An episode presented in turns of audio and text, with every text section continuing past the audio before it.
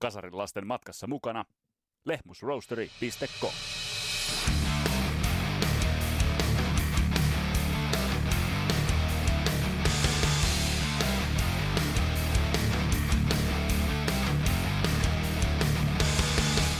AOR, Adult Oriented Rock. Se on ollut rockpiireillä hieman samanlainen kuin DDT tai DDR. Tässä Kasarilapset podcastin jaksossa otetaan vähän selvää, että mistä AOR on kysymys ja vieraaksi tulee äh, Pekka Heino, piinkova AOR myös Brother Fire Driveista. Mun nimi on Vesa Wienberg, tää on Kasarilapset podcast. Tervetuloa matkaa mukaan!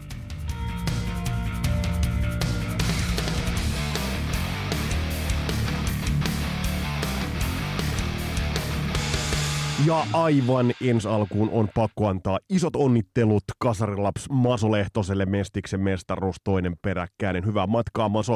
Minne sitten tahansa menetkin. Masohan vieraili tuossa meidän podcastin jaksossakin. Puhuttiin vähän niin kuin miehen omista musa mieltymyksistä vähän siitä, että miten, miten niin kuin musa oikeastaan tuohon coachin sopii. Ja Maso tietysti niin kuin omalla tavallaan on tommonen niin kuin, vähän niin kuin coach-puolen rockstara ehkä vähän sellainen nouseva. Jos vertaisin, niin, niin ehkä vähän niin kuin semmoinen äh, jääkiekon Olli Herman kenties. No menee ja tiedä. Ja tämä podcast tehdään tuttuun tapaan, tämä tehdään kaupallisessa yhteistyössä Lehmusroasterin kanssa, lehmusroasteri.com. Sieltä löytyy kyllä hyvää kahvia joka lähtöön koodilla kasari, sieltä saat 15 pinnaa tilauksista ja kanava on edelleen meikäläisen suosikki. Ei ole löytynyt sen voit, voittavaa kahvia vielä toistaiseksi, mutta tsekataan, valintaa nimittäin riittää. Mutta hei, nyt on aika mennä tämän päivän aiheeseen ja tämän päivän aihe itse asiassa, tämän kertainen aihe, on sellainen, jota myöskin on toivottu todella paljon. Nimittäin AOR, Adult Oriented Rock, joka on ollut aika monelle suomalaiselle kirosana, mutta pohditaan vähän, että minkä, minkä takia.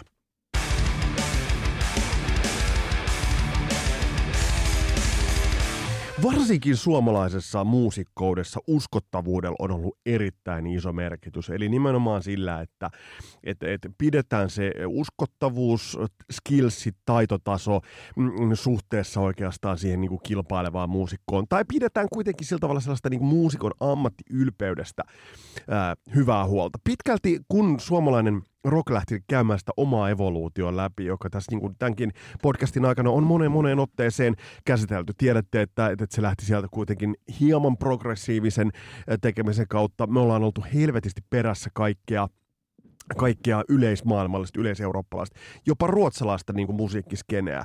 Me ollaan tullut siinä, missä Ruotsissa on kyetty tehdä asiat helposti.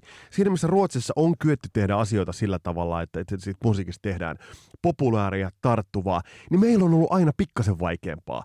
Et siinä, missä niin kuin Ruotsilla on ollut joku ABBA, niin meillä oli sitten joku Wigwam. Ja Nuclear Nightclub varmasti on erittäin hieno progressiivinen albumi, mutta, mutta jos nyt puhutaan siitä, että kun tavoitellaan isoja yleisöjä, niin se on toinen juttu. Ähm, meidän ensimmäinen kansainvälinen vetonaula, johon ollaan lukuisia kertoja tässä podcastissa tullut, niin oli Hanorox, joka sekin tuli kuitenkin aggressiivisemman, enemmän katurokin kautta, kuin sen helpomman kaupallisen menestyksen kautta. Kun puhutaan AORstä, niin se on arkapala meille suomalaisille muusikoille, koska se on niin pirun helppoa, se on niin taitavaa. Kaikkihan tolla tavalla kykenevät tekemään, mutta harvat tekevät. Tässä Kasarilapset podcastin jaksossa meillä on vieraana Pekka Heino, Brother Fire Drivein vokalisti.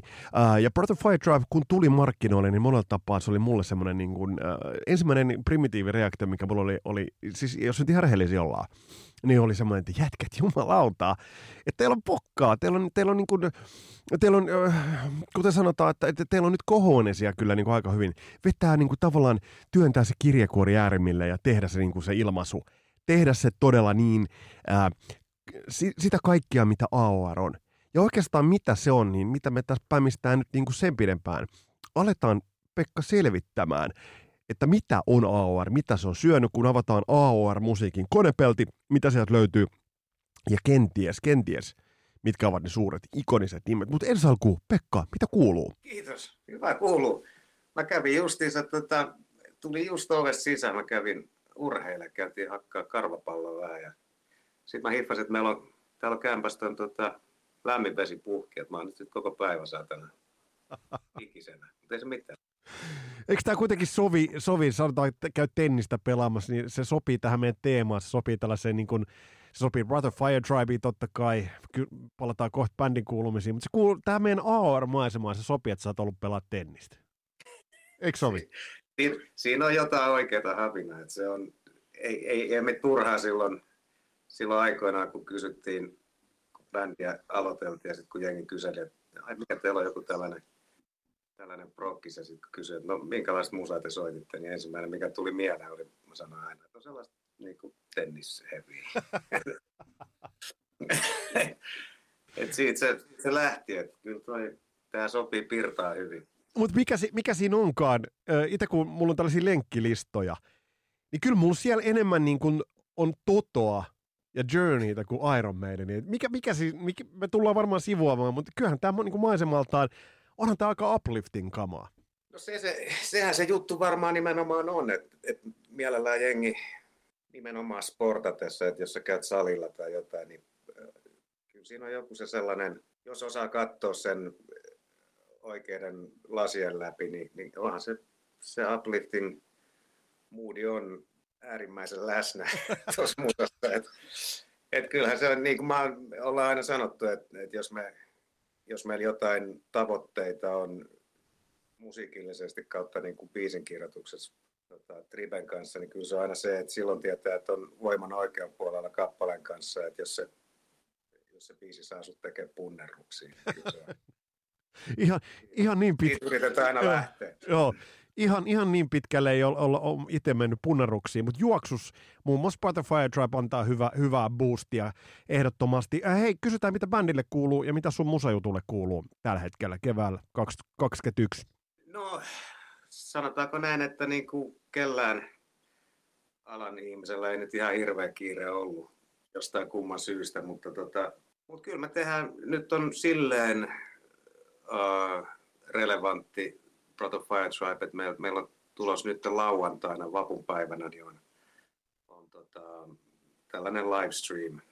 Tehdään tuolta uh, Hyvinkää salista.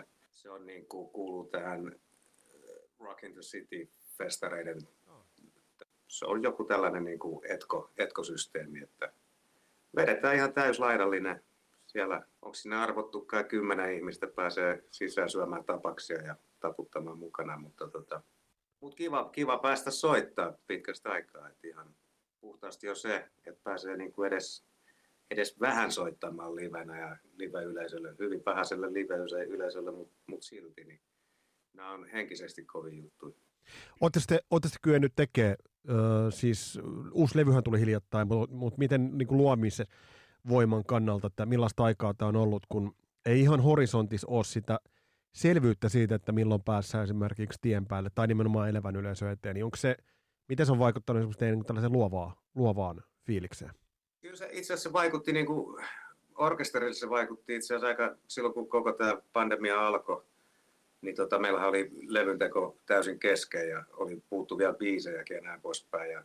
Sitten me saatiin siitä sellainen vähän niin kuin boosti, että, että tota, nyt kun ei ole mahdollisuutta periaatteessa muuhun kuin siihen, että tehdään vaan koko ajan mm. jotain, niin tota, se, se jeesasi niin kuin Pollan kanssa jo meitä jokaista, että, että oli koko ajan joku, jotain mitä tehdä. Et vaikka niin kuin maailma, maailma ympärillä näytti aika, niin oli, oli koko ajan että se niin kuin joku fokus, mitä tehdään. Sitten me innostettiin ja tehtiin, levyn lisäksi tehtiin sitten vielä niin kuin lyhyt leffa ja, ja näin poispäin. Mutta se oli, siinä oli kaikki, kaikessa oli takana vähän niin kuin primus moottorina itse asiassa tämä maailmantilanne. Me ollaan nyt just, meillä on nyt just kaksi uutta biisiä tulilla, itse asiassa toinen valmistui justiinsa mm. ja katsotaan mitä niiden kanssa keksii. Millaista palautetta Feel the Bird-levy on teille tuonut? Se mitä mä oon kuullut, niin, niin ihan jengi on ollut tyytyväisiä. en mä ole silleen seurannut, mutta niin kuin ihan ja jos mä oon oikein ymmärtänyt, se on maailman aikaan nähden, niin se on jopa mennytkin ihan hyvin. Tuo on mukava kuulla, koska kuitenkin nämä on, on formaattien ja, ja, ja äänitteiden kannalta vaikeita aikoja. Pekka, mennään itse asiaan, mennään tuohon AOR-hommaan. Meillähän Suomessa on ollut pitkälti ollut semmoinen rock-kaanon tässä vuosikymmenien saatossa, että AOR on ollut synonyymi epäuskottavuudelle, teennäisyydelle – tai jonkin näköiselle sellaiselle, joka on antiteesi uskottavuudelle, mitä tulee tuollaiseen muusikkouteen. Mitä sulle on AOR-musiikki merkinnyt, jos lähdetään nyt isosti, tällaisena isona möhkäleenä sitä vähän purkamaan ennen kuin mennään tiettyihin bändeihin? Kyllä se on mulle, mulle taas se on ollut aina jotenkin, mä, oon, tota mä en ole ikinä ymmärtänyt silleen, että kun mä en, mä en millään tapaa onnista niin kuin punk-asenteesta. Mulla ei ollut ikinä, mm. mulla ei ollut ikinä mitään syytä kapinoida mitään vastaan. Pikemminkin sit, sieltä niin kuin nappula vaiheesta, kun on, on sen ikäinen, että silloin toi niin kuin perinteinen heavy, heavy rock ja hard rock oli niin kuin kovaa kamaa, niin ponnistaa vähän niin kuin sieltä, mutta sitten kun siitä vähän kasvoi niin kuin vanhemmaksi, niin kyllä sitten sit jo rupesi niin kuin arvostaa, miten sä pystyt kappaleen hiomaan niin kuin sille, että siinä on kuitenkin edelleen, niin kuin, että sä tajuut, että tässä on nyt astetta paremmista muusikoista kyse, mm. suorittajista, laulajista, biisinkirjoittajista, niin kyllä se mua kiehtoo, että miten, miten taitavaksi sen touhun pystyy tekemään. Ja kuitenkin sitten, että ilman, että se on niin kuin ihan, tiedätkö, viideosastoa, niin mua on aina kiehtonut se kombinaatio, että sen osaa tehdä niin hyvin. Eikö kuitenkin, niin kun, jos ajatellaan nyt ö, edelleen jätetään nimeämättä bändejä, mutta eikö kuitenkin tuo AR-skeneen ole liittynyt se, että et, et sieltä löytyy helvetisti taitoa. Et jos ajatellaan, että et, et toi, siis taitoa soundillisesti, mutta sitten tämä muusikkous, mitä sieltä löytyy, niin kun aletaan pudottelemaan muutamia, niin, niin vaikka musa on näennäisesti yksinkertaista, niin, niin se ei ole yksinkertaista toteuttaa. Miten sä itse laulajana ja muusikkona niin kuin sen näet? No se on just noin. Toi on, toi on hyvin puettu siihen, että ei, ei AOR, tai miksi sitä nyt haluaa kutsua mm. toi tietystä, eli musa, niin ei, se, ei sen tarvi olla mitään niin kuin rakettitiedettä. Että et sä pystyt touhuun niillä punkkisoinuilla, sä pystyt touhuun ihan helvetin pitkälle. että jos sulla on vaan hanskassa se, että miten sä sen teet, miten sä arraat ne, ne samat kolme sointua, ja minkälaisen, minkälaiset koukut sä saat siihen mm. päälle, niin se on ainoa, mikä merkitsee. Totta kai sitten mennään, niin kuin, sä mainitsit Toton, niin, niin hän niin kuin, ne on jo kääntänyt jossain vaiheessa silleen, että, että, että kyllä tämä vaatii jo vähän muu, muunkinlaista niin kuin mm. sointukulkua ja sointukäsittelyä ja melodiakäsittelyä kuin, niin kuin se, se punk-lähtökohta, se kolme sointuu. Että kyllä ne, mutta ne osaa senkin tehdä taas siis silleen, että, että se että se ei kuulosta miltään niin kuin jatsilta, että se on mm. edelleen niin kuin täysin ymmärrettävä, jopa meikäläisellä. Joo, joo. Mutta hei, t- mun, silloin kun mä kuulin False Metal-levyn ensimmäistä kertaa, niin, niin kyllä mun ensimmäinen ajatus oli sellainen, että jätket, jumalauta, että te olette niin löytänyt sen soundin. Kerro vähän siitä AOR-soundista ja kerro te, teidän esimerkin kautta. Eikö niin, että False Metal-levyllähän teillä oli, teillä oli, rummut tuli koneelta pois lukien haitsu. Oliko näin? Joo, Joo me, tota, me tehtiin, se oli levy tehty jo niin kuin konerummuilla, kun meillä ei, vaan, meillä ei yksinkertaisesti ollut rumpali. Mm. Ja tota, TT-oksella se rupesi sitten kuuntelemaan ja sanoi, että onhan tämä nyt vähän silleen, että kone on, kone on aina kone. Varsinkin siihen maailman aikaan, se oli kuitenkin, asiat on mennyt noissa rumpujutuissa, niin tota, tosi paljon, tosi paljon eteenpäin. Et että verrattuna siihen aikaan, niin tänä päivänä niin mun on hyvin hankala niin kuin mm. erottaa. Enkä varmaan serotakaan, että onko siellä kone mm. vai ihminen soittamassa. Mutta tota, sitten me tehtiin sellainen hätäratkaisu, että okei, luotetaan, luotetaan miehen sanaan. Mies on kuitenkin oli jo silloin elävä, elävä legenda. Hommattiin sitten, Emppu oli, Emppu oli just tehnyt jonkun, jonkun rundipätkän, en tiedä mikä oli homman nimi missä toi Torniasen Kalle oli ollut messissä, niin Emppu mm. soitti sitten Kallelle, että hei, pittikö tulla sessioon, että olis, meillä olisi tässä levyllinen kamaa, mutta tota, sun ei tarvitse ottaa mitään muuta kuin haitsu. haitsu no, kun tämä, no oli kysymys, tämä oli kysymys mikä, minkä mä halusin kysyä, että miten te tämän esittelitte Kallelle, koska... Eli se, no mikä oli vastaus? No Kalle tyyli, totta kai mä tuun, ei kysely mitään. se otti, se otti haitsu kainalo ja tuli tuonne Arabian rantaan pieneen spiikkikoppiin. Spiikkikoppi ja sitten se, se hakkas niinku levyn alusta loppuun. Hakkas haitsuu siinä. Ei. Joo. Joo, mutta siis se, miksi tuosta miksi tosta Haitsusta lähdettiin liikkeelle, niin jos lähdetään vähän purkaa sitä hour soundia, niin Haitsu on hyvin keskeinen tuomaan sellaista tiettyä niin kuin leveyttä. Mä nyt sanon esimerkiksi Journeyn biisi Ask the Lonely, jossa esimerkiksi kun mennään siihen kertsiin, jolloin se niin kuin itse asiassa se haitsu avautuu, niin onko to, tuossa niin yksi semmoinen elementti, mikä niin kuin on aika semmoinen olennainen tuohon niin kuin tällaiseen soundiin? Siis, ja se on, se on joka, no nyt me ollaan päästä, ettei tarvi ihan niin, niin kuin, tiedätkö, pääpunaisena niin kuin aina huutaa se haitsun perään. Mutta mut silloin ekoilevy kun tehtiin, niin kyllä me, kyllä me oli koko ajan, sai niin kun tuli eri miksausvaiheita, niin jos, jos saisi sitä saitsu, pitäisi ne kasit, ne kasit pitäisi kuulua, että et, tota, älä nyt ota millään pahalla. Ja aina pyydettiin, niin kuin, mites toi, mites toi, tota, toi, toi virveli, että kyllä se saisi vähän olla märempiä. Ja sitten siellä repii niin kuin spoofin torstit ja TT-oksat, ne repii hiuksia. Kun ei siitä saa saatana par, ei siitä saa enää isompaa, saahan. Ja tee siitä isompia.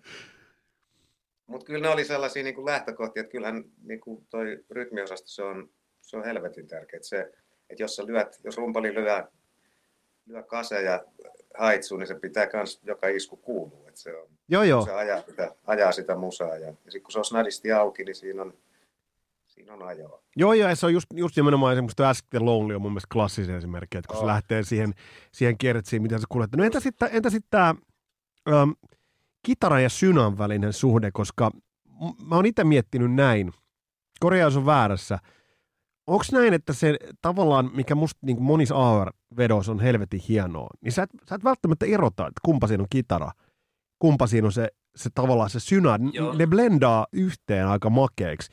Ja teillähän Brotherfire Driveissa se toteutuu, mutta niinhän se on esimerkiksi Journeyllä ja Totol muutamissa juttu, että se on se sama sellainen Saatko kiinni siitä, mitä mä vähän niin kuin... Joo. Siis meillähän, meillähän ne suhteet on ollut aina ihan naurettavat. Että niin kuin, kerro vähän. Että kyllä, kyllä, kerro, kerro. Kyllä, ollaan, kyllähän me ollaan menty aina niin kuin kiipparit edellä silleen, että se vaan on, se on vaan tämän, tämän bändin sellainen yksi niistä jutuista, mitkä on ollut alusta saakka. Ja kyllä se on, että sit kun soitetaan koskettimin, niin kyllä, se, kyllä sä hippaat, että se on kosketin. Niin, niin.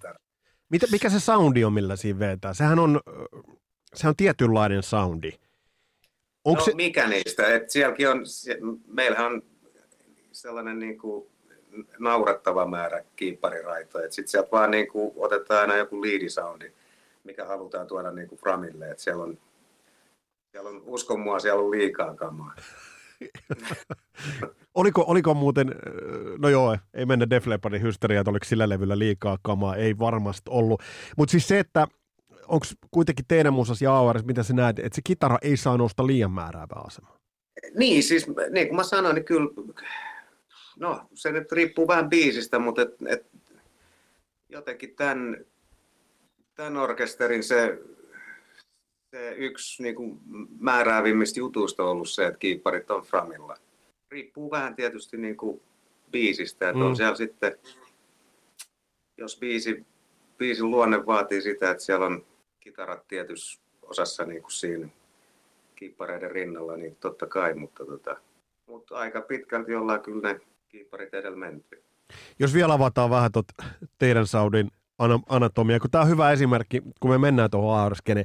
Miten sun kannalta, äh, vokaalien kannalta, teidän biisit on helvetin melodisia ja tietysti niin kuin klassisessa Aurassa melodiat on hyvin, hyvin kuljetettuja, mutta onko siellä jotain sellaisia juttuja, jota te teette tietoisesti, vai tuleeko sulle esimerkiksi biisit tai vokaalilainit, melodiat, niin tuleeko ne, onko siellä jotain sellaisia koulukuntajuttuja, jotka... jotka... On ihan, mut ihan varmasti on, ja, ja totta kai on, että et, et kyllä se, miten meikäläinen ymmärtää melodian ja sen kuljettelun ja rakentelun, niin kyllä se, se pohjaa niin vahvasti, vahvasti sellaiseen perinteiseen, perinteiseen jenkki ilmaisuun, että, että ne asiat vaan tulee luonnostaan ja se, se on varmaan niin kuin, että jos mä yrittäisin lähteä tekemään jotain muuta, niin, niin se ei välttämättä ihan onnistuisikaan. Mm. Toi on, kaikki mitä toi, toi meidän orkesteri on tehnyt, niin kaikki on tullut silleen,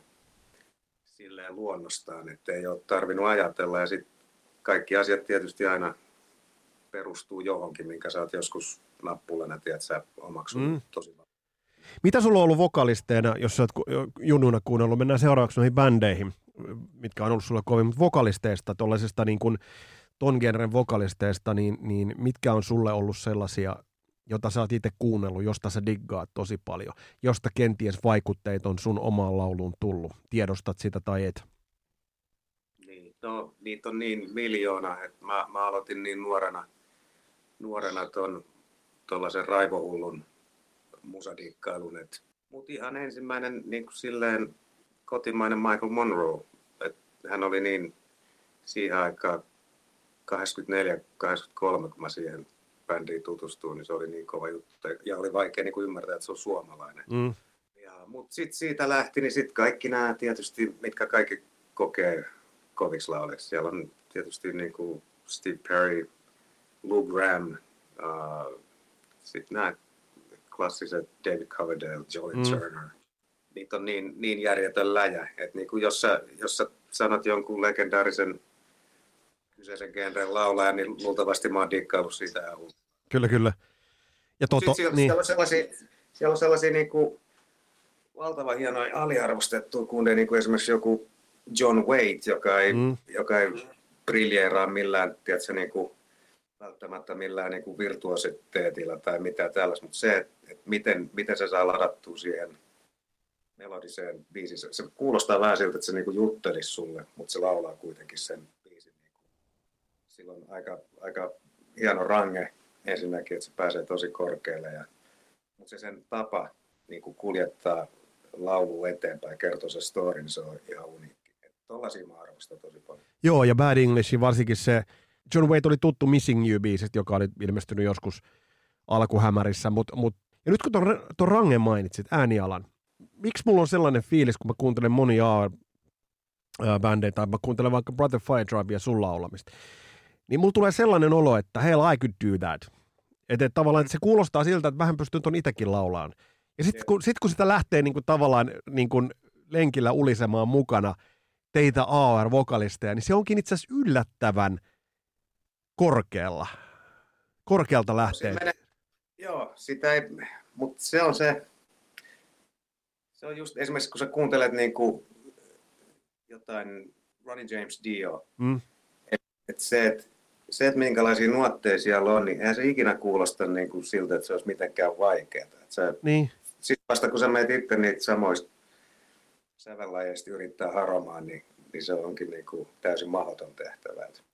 Se on jännä, jotkut, jotkut syntyy silleen, että se äänen väri ja, ja se niin kuin, tuottotapa on jo, se on jo niin silleen luonnollinen, että sä menet vähän niin kuin vipuun korvien kanssa. Joo. Jos sä et niin kuin kelailla, että, että kuinka, kuinka korkealta tämä nyt oikeasti menee, niin siellä on, siellä on huikeita juttuja ja melodioiden helppous ehkä luo sen sellaisen illuusion, mutta tällaisena henkilökohtaisena havaintona. Pekka, otetaan semmoinen, mä en sulle, että minä en ennakkotehtävänä antaa, mutta kokeillaan tehdä tässä sellainen, että jos nyt metallin puolella puhutaan Big Fourista, puhutaan isosta neljästä. Jos me nyt vähän laitetaan penkat pölisemään, ja, ja tässä saattaa nyt unohtua joitain bändejä ja, ja näin, mutta jos me kuitenkin yritetään tämän AOR ne neljä suurta lähteä hahmottamaan – niin onko mä, väär, onko mä pahasti väärässä, jos mä sanon, että, että meidän kansis, voit sanoa itse oman mielipiteesi, tai mikä se olisi, mutta meidän kansis lähtee liikkeelle Bostonista. Joo, ihan hyvin, totta kai. Mitä sulle Boston merkitsee? Boston, Brad Delp, um, se, ei, se ei merkkaa niin kuin, mulla on kaikki Bostonin nämä tota, klassiset levyt luonnollisesti ja osaan ne ulkoa, mutta, tota, mutta se, ei, se ei mulle niin kuin, se ei ollut ikinä ihan niin massiivinen, kun sanotaan, puhutaan sitten näistä kolmesta muusta, mm. mitkä vaan... Joo, kyllä, ja mä en tiedä mitä... mutta sä, sä sait, mä, mä vaan, siksi Bostonin sanoin, että Bostonin debyyttilevyhän oli Joo. eeppinen, siis aivan huikea. Kakkoslevy, Don't Look Back, ehkä vähän downgradeausta. Sitten Third Stage pitää sisällään mun mielestä niinku sellaisia Amanda tai Can't You Say jotka on ihan siis käsittämättömän hienoja biisejä, mutta oliko se vähän enemmän kuitenkin Tom Schultzin jonkinnäköinen projekti? Joo. projekti? No, joo, joo. Ja sehän, sehän on niin kuin joku käsittämätön tällainen ihme äh, liippaa läheltä Nero tämä Schultz, että sehän teki ne kaikki levyt niin kuin periaatteessa itse jossain satana kellarissa. Joo. Ja, ja se ei todellakaan kuulosta siltä, että sehän kuulostaa siltä, että ne olisi tehty jossain Mm. mm. niin kuin NASAn, NASAn avaruusyksikössä. Et, et ihan, ihan käsittämätön jäävä. Mutta tota, mut hieno, uniikki, uniikki soundi, sä, sä niin tunnistat Bostonin aika lailla niin kuin näin, jopa ilman, että siellä niin kuin Brad Delp laulaa, että siellä on niin kuin se, Joo. se Schultzin, Schultzin se tuotantoäänitystapa, niin se on jotain, jotain uniikkia, ei voi kuin nostaa hattua. Ja, ja hienoja biisejä. On, ja eikö, mutta se on aika mielenkiintoinen, että vaikka se Tom Schultzin progissa olikin, niin, niin melkein voisi sanoa, että 60 pinnaa sitä soundia värittää Brad Delpin, jolla olisi aika surullinen kohtalo ja muuten, mutta mut, niin Brad Delpin soundi. Mm, todellakin, joo joo. Eihän se niinku, mutta sekin jännä sit, jos, jos sä muistat sellainen, sellainen projektibändi oli sitten, Delp oli Bostonista lähtenyt, oli sellainen kuin RTZ, RTZ. Okei, okay, ei ole. Ne Ei teki kaksi, kaksi levyä. Siinä oli aina ainakin Delpy laulo, Joo, ja oliko sitten joku, joku toinenkin vanha Bostonin kundi, en ole ihan varma, mutta et, kun sä kuuntelet siinä niin Delpin laulua, niin kyllä se kuulostaa, sä, sä heti tajuut, kuka, kuka siinä on niin kuin puikoissa, mutta mut vielä enemmän tulee selväksi se, että ei tämä kyllä Bostoni ole. Joo. Kyllä ne meni aika 50-50 se niin kuin Bostonin niin kuin tunnistettavuus, niin se oli, se oli Delpin ääni, ja sitten kyllä oli vähintään puolet oli sitä Schultzin Kyllä, kyllä. Ja se surullinen tarina, mihin tuossa viittasin, niin eikö tässä ollut joku tällainen, että, että Tom Schultz kohteli Brad Delpia niin, kuin niin huonosti, että päätyy sitten loppujen lopuksi riistämään oma henkensä. Joku tällainen. Eikö tässä ollut tämän, tämän tyylinen tragedia? Niin, jo. No, sitä on paha mennä, kun ei tunne kavereita, mutta mut jotain tällaista mäkin silloin luin, että, että olisi Delpin vaimo syyttänyt jotain tällaista. Joo, joo, mutta se ei siitä, ei siitä sen enempää. Joo. Niin. Boston on laitettu, voidaanko me pitää Boston, jos nyt neljä tähän laitetaan, niin Boston, mm. Jos me pidetään nyt se on sitä alku, alkuseurakuntaa, mutta mit, mitäs nämä kolme muuta, mihin me mennään seuraavaksi, mitä sä nostasit näistä tällaisista, Kyllä sieltä aina, ainahan sieltä nostetaan niin kuin syystäkin, niin sieltä tulee, sieltä tulee Journey, otetaan, Warner ja pysähdytään siihen, siihen, si- pysähdytään siihen Journeyin. Onko Journey eurooppalaisittain kuitenkin vähän tuntematon bändi? oh.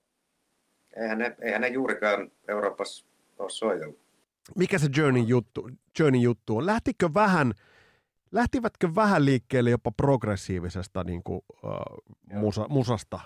Joo, se oli, se oli tota San Franciscossa niin tuo, toi Santana yhtyeen manageri Herbie Herbert. Se hoiti ensinnäkin tuon Neil Seanin, eli Journeyn perustajan Mm. kitaristin 15-vuotiaana, niin se hoiti sen soittamaan Santanan bändin kakkoskitaraa. Ja tota, Santanas vaikutti myös sitten laulaa soittajana toi Greg Rowley. Herbie Herbert periaatteessa niin rakensi Journeyin ton Neil Seanin ympärille.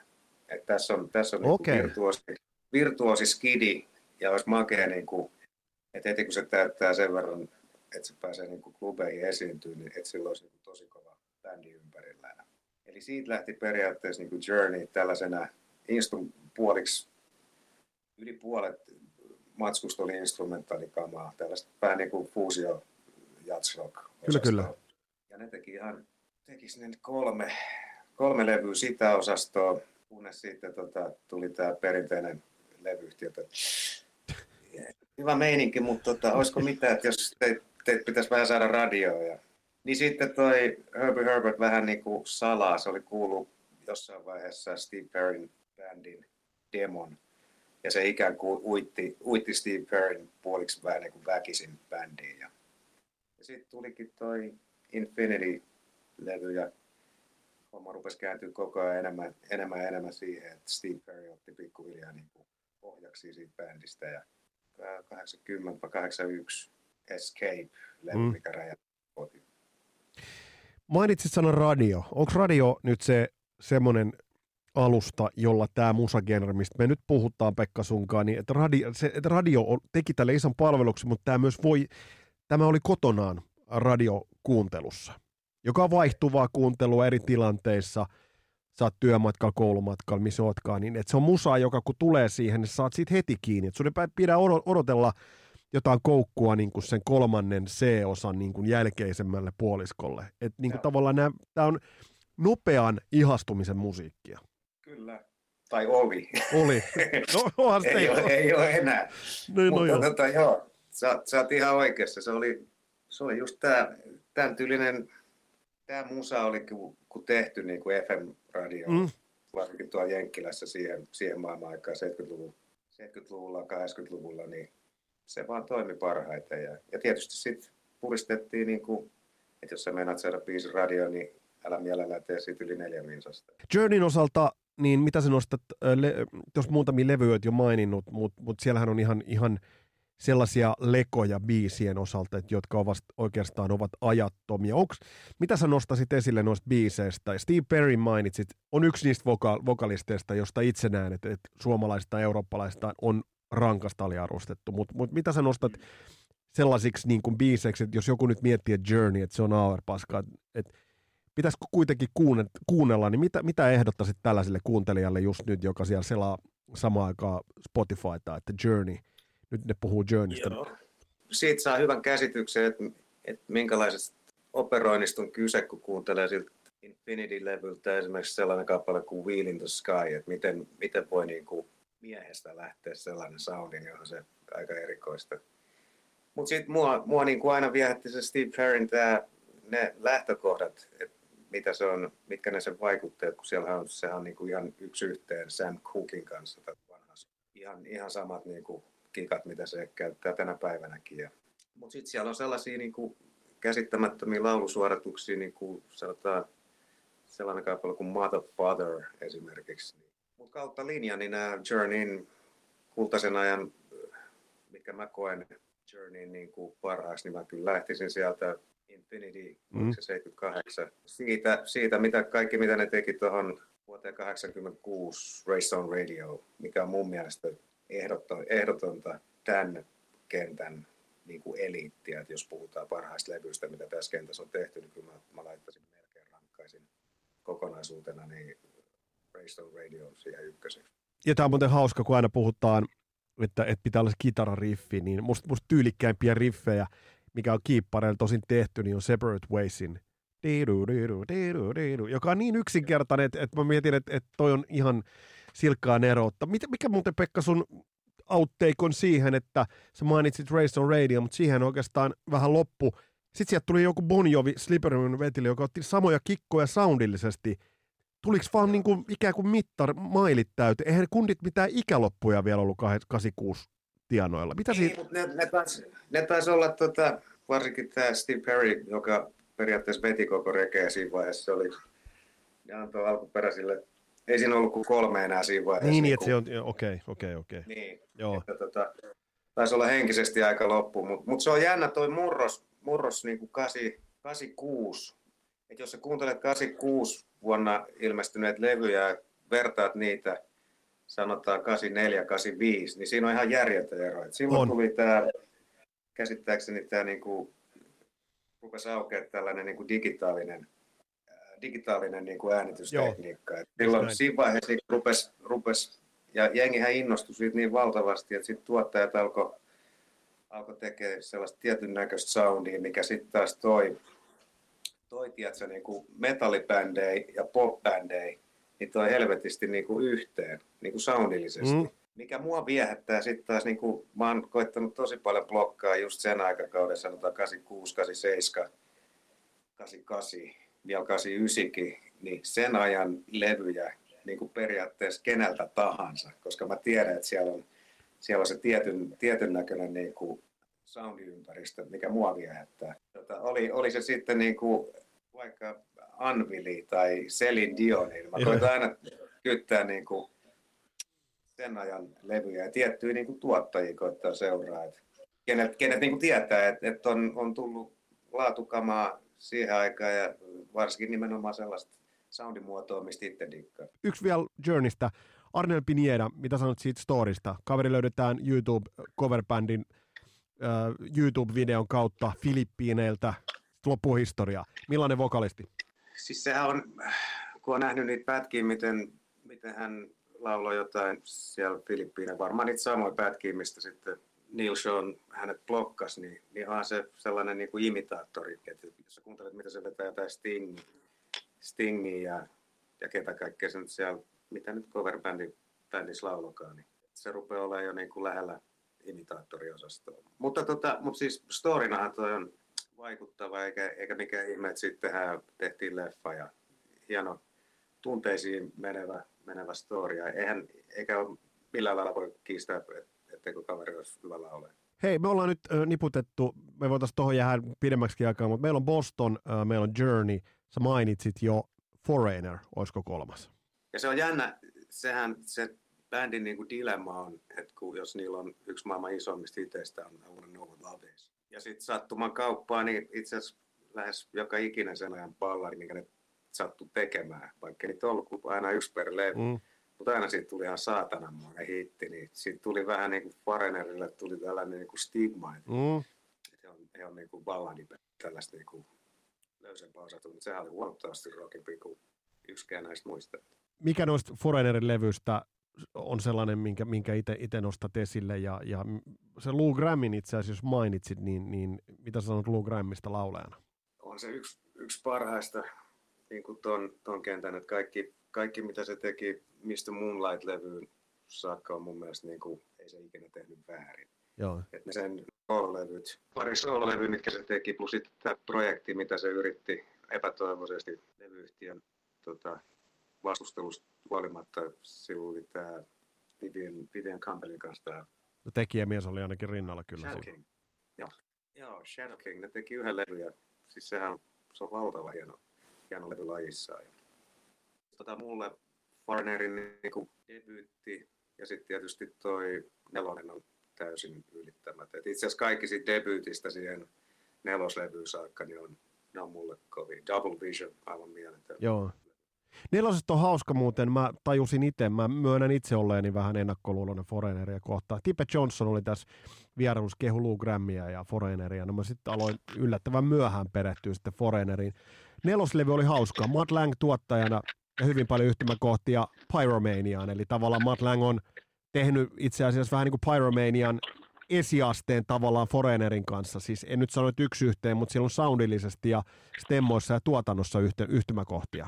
Joo, kyllä, joo, joo, ihan, ihan selkeästi. Et se, että itse asiassa jos sä kuuntelet niin kuin Matt Lang, niin kuin periaatteessa mitä tahansa se on tehnyt, esimerkiksi sellainen bändi City Boy, se on brittibändi, aivan mieletön, Mike Slamer, kova kitaristi, tuotaja, se on vähän niin kuin Queen-tyylistä kamaa. Kuulee niin ihan selkeästi Matt Langen kädenjäljen.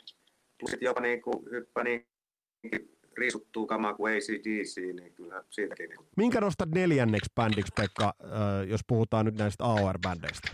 No mä luulen, että se yleensä, jos puhutaan niin kuin Big Four, niin, niin kyllä mä luulen, että suurin osa jengistä on siihen se Styxin aina.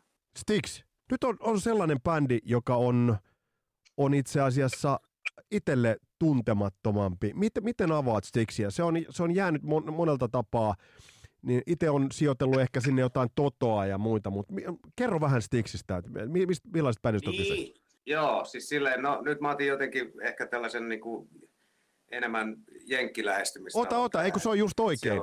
Mutta siis, mut siis sä, mä, mä oon ihan samoin linjoilla sun kanssa, että ei, ei mullekaan niin Stix ole, ole silleen ollut, se on aina ollut vähän liian pompöösi, se esimerkiksi niin kuin Dennis de Youngin laulu, niin si, siinä on vähän edelleen mulla niin kuin sulattelu. Mutta sitten taas vastapainoksi, niin joka ikinen asia, minkä Tommy Shaw siinä bändissä teki kautta laululiideitä tai kirjoittaa. Joo, isossa kuvassa, niin kuin sä sanoit, niin kyllähän Toto pitäisi niin kuin aina mainita, jos puhutaan tästä. No nyt, nyt itse asiassa jätetään tähän, jätetään tähän niin kuin semmoinen vähän niin kuin valinnanvara, mutta mitä, miten tuohon Totoon pitäisi suhtautua ja mitä, mikä sulle Toton jos ajatellaan sitä laajaa ja vaihtuvaa repertuaaria, niin mikä Toton levystä on sun mielestä semmoinen niin puhtaimmillaan AOR-levy?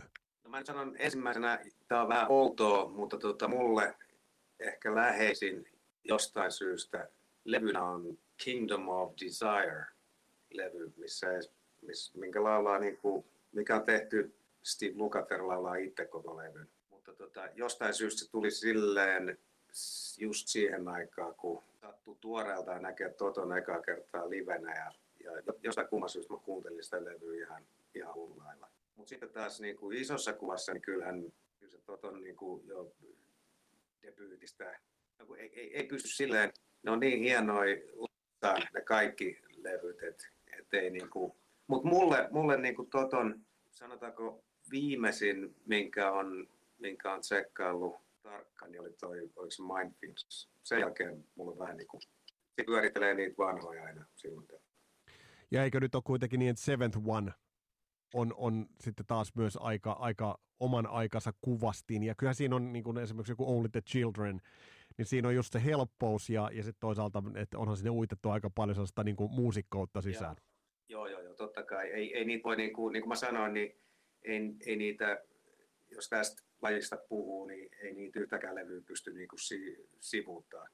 Mindfields oli itse asiassa vähän silleen, niin kuin, se on vähän mun mielestä niin kuin jo irti siitä niin kuin kultakaudesta. Mutta kyllä Seventh One Fahrenheit, siellä on sellaisia biisejä, ettei niin kuin aivan käsittämättömiä biisejä.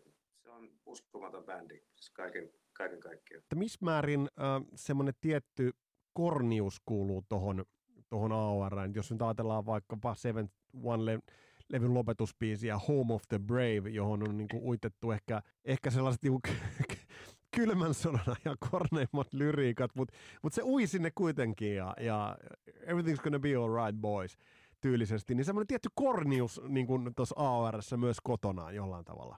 On ja eihän se, se, niinku, se kans määrittää jotenkin tota, tota genreä, että ei siellä, niinku, ei siellä U2-tunnelmia ikinä lähdetä niinku politikoimaan tai mennä, mennä niin kuin sielun syvimpiin vaiheisiin. Kyllä se on aika pitkälti niin kuin pysytään siellä kevyellä puolella ja katsotaan vaan, toivotaan, että niin kuin jengi viihtyy mahdollisimman hyvin. Näin totesi Pekka Heino Brother Fire Tribeista. Kiitokset vielä Pekalle, Pekalle vierailusta.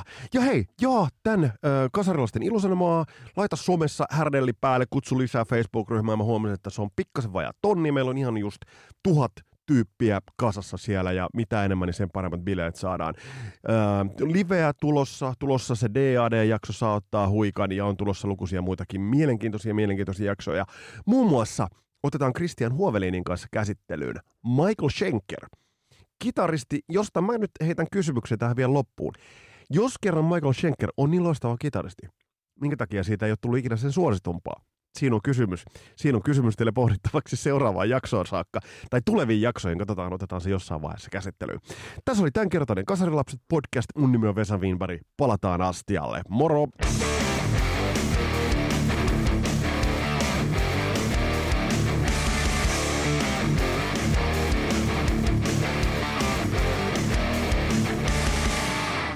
boys and girls. This is your truly David Coverdale for Whitesnake. and you're listening The Casari Lapsit.